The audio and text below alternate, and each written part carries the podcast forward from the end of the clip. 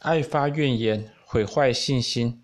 这篇文章是本周妥拉读经 Parashat Shelach 差遣的读经心得。经文是民数记十三章一节到十五章四十一节。导致以色列人在旷野漂流四十年，不得进迦南地的原因，是因为他们听了十个探子的恶信，不相信神能带他们进迦南得地为业，并且以色列人不信到了一个程度。甚至要另立领袖回埃及去，以致神对摩西说：“这百姓藐视我要到几时呢？我在他们中间行了这一切神迹，他们还不信我要到几时呢？”民数记十四章十一节。为什么以色列人还不信神呢？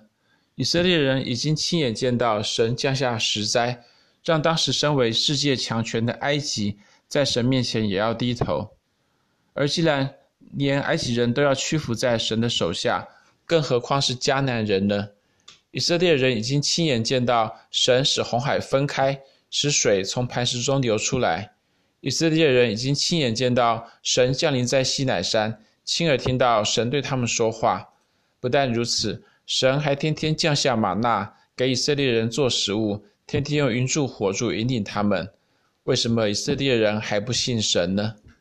以色列人不信神的原因，其实是因为他们成了发怨言的人。他们爱发怨言，频频发怨言。正如神对摩西亚伦说：“这恶会众向我发怨言，我忍耐他们要到几时呢？”以色列人向我所发的怨言，我都听见了。民数记十四章二十七节。事实上，从旷野起行的一开始，圣经就记着说，众百姓成了发怨言的人。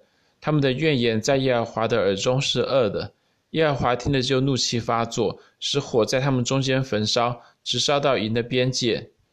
以上为民数记十一章一节的原文直译。和合本的翻译是：众百姓发怨言，他们的恶语达到耶和华的耳中。有关以色列人不只是发怨言，而是成为发怨言的人，就是讨论，请参阅笔者所写的《发怨言与发怨言的人》一文。然而，尽管神降火警戒以色列人，以色列人却没有从他们爱发怨言的罪当中悔改。发怨言的人因着爱发怨言，特别关注在那些困难和挑战的事上，任何能够让他们大发怨言的事情。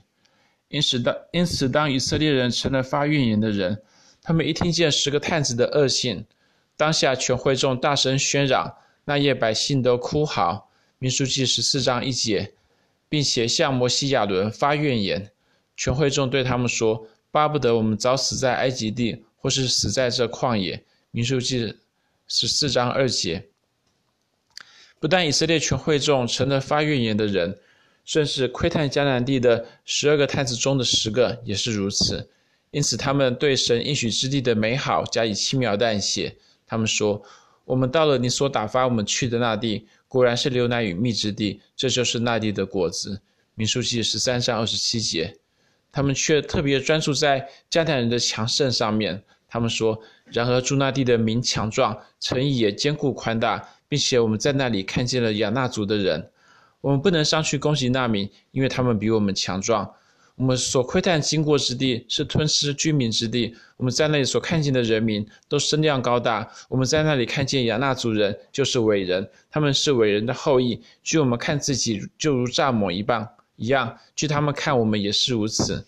民数记十三章二十八节以及三十一到三十三节，十个探子的恶性，其实正是这十个探子他们所发的怨言。发怨言的人因此爱发怨言。他们只关注那些能让他们发怨言的事，发怨言的人因此对神的恩典与作为是盲目的。为什么呢？因为神的恩典与作为不能让他们发怨言。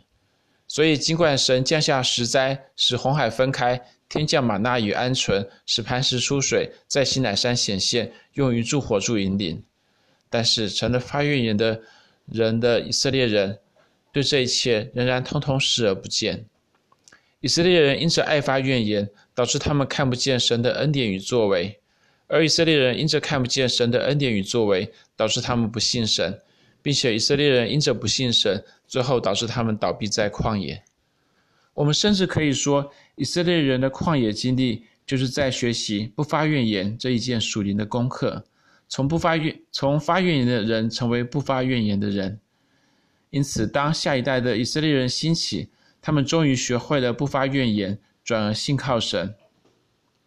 在没有水喝的情形下，他们求靠神。在这一次，神没有吩咐磐石出水，却是吩咐以色列人挖井。